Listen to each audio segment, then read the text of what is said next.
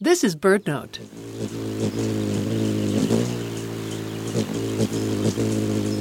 Every spring, millions of people hang up hummingbird feeders to attract and feed these avian wonders.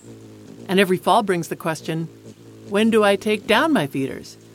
If I leave them up too late in the season, do I put my hummingbirds at risk of missing the right moment to migrate, exposing them to the hazards of winter?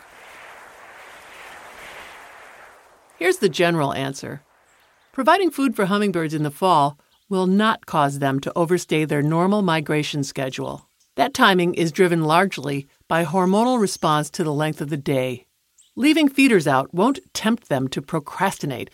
It may even help to leave feeders hanging for a week or two after you've seen the last hummingbird of the season, just in case a late migrant stops by to fatten up.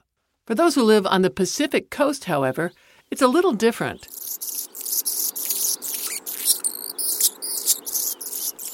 The species known as Anna's hummingbird is largely non migratory, residing year round from California to southern British Columbia. If you have Anna's hummingbirds in your neighborhood, they will benefit from the food you provide any day of the year.